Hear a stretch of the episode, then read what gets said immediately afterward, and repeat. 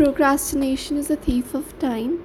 To put things off on purpose is known as procrastination. They look for distractions.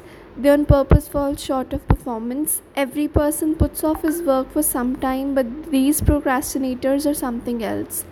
This thing also involves the degree of self deception.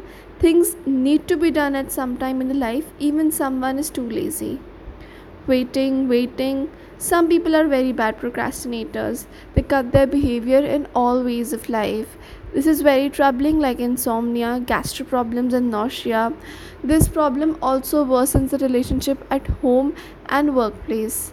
The disadvantages of procrastinations are laziness, lethargicness, rudeness, inability to achieve targets.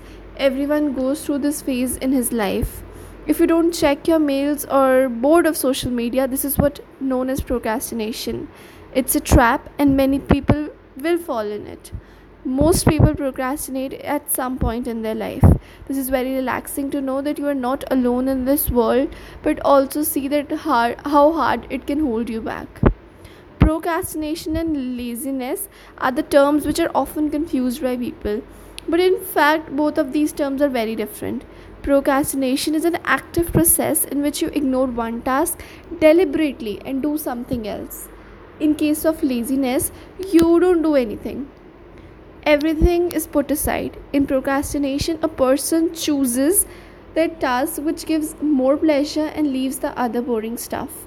Small episodes of procrastination can make us can make us feel awful afterwards when we are unable to achieve our goals. Our productivity is reduced by this. Uh, there are many steps which one can follow if he has to overcome procrastination. Some of them are first of all you have to accept that you are procrastinating. Then you have to recognize or find why you are procrastinating then the last step is that you adopt more anti procrastinating activities so avoid what your heart says think with your brains do everything with full attention and proper care Prioritize your to do list, update it every week. Bound yourself to the goals and achieve them in proper time. Be the master of making schedule. Procrastination, if it is not firmly checked, soon grows into bad habit, which at last makes the punctual performance of daily duties impossible. It may be due to sheer laziness and disinclination to work when work seems inconvenient, or it may be due to the illusion that there will be plenty of time in the future to all we have to do. There is an illusion because when we think this, we forget that even if shall have more time tomorrow, we shall have more to do then.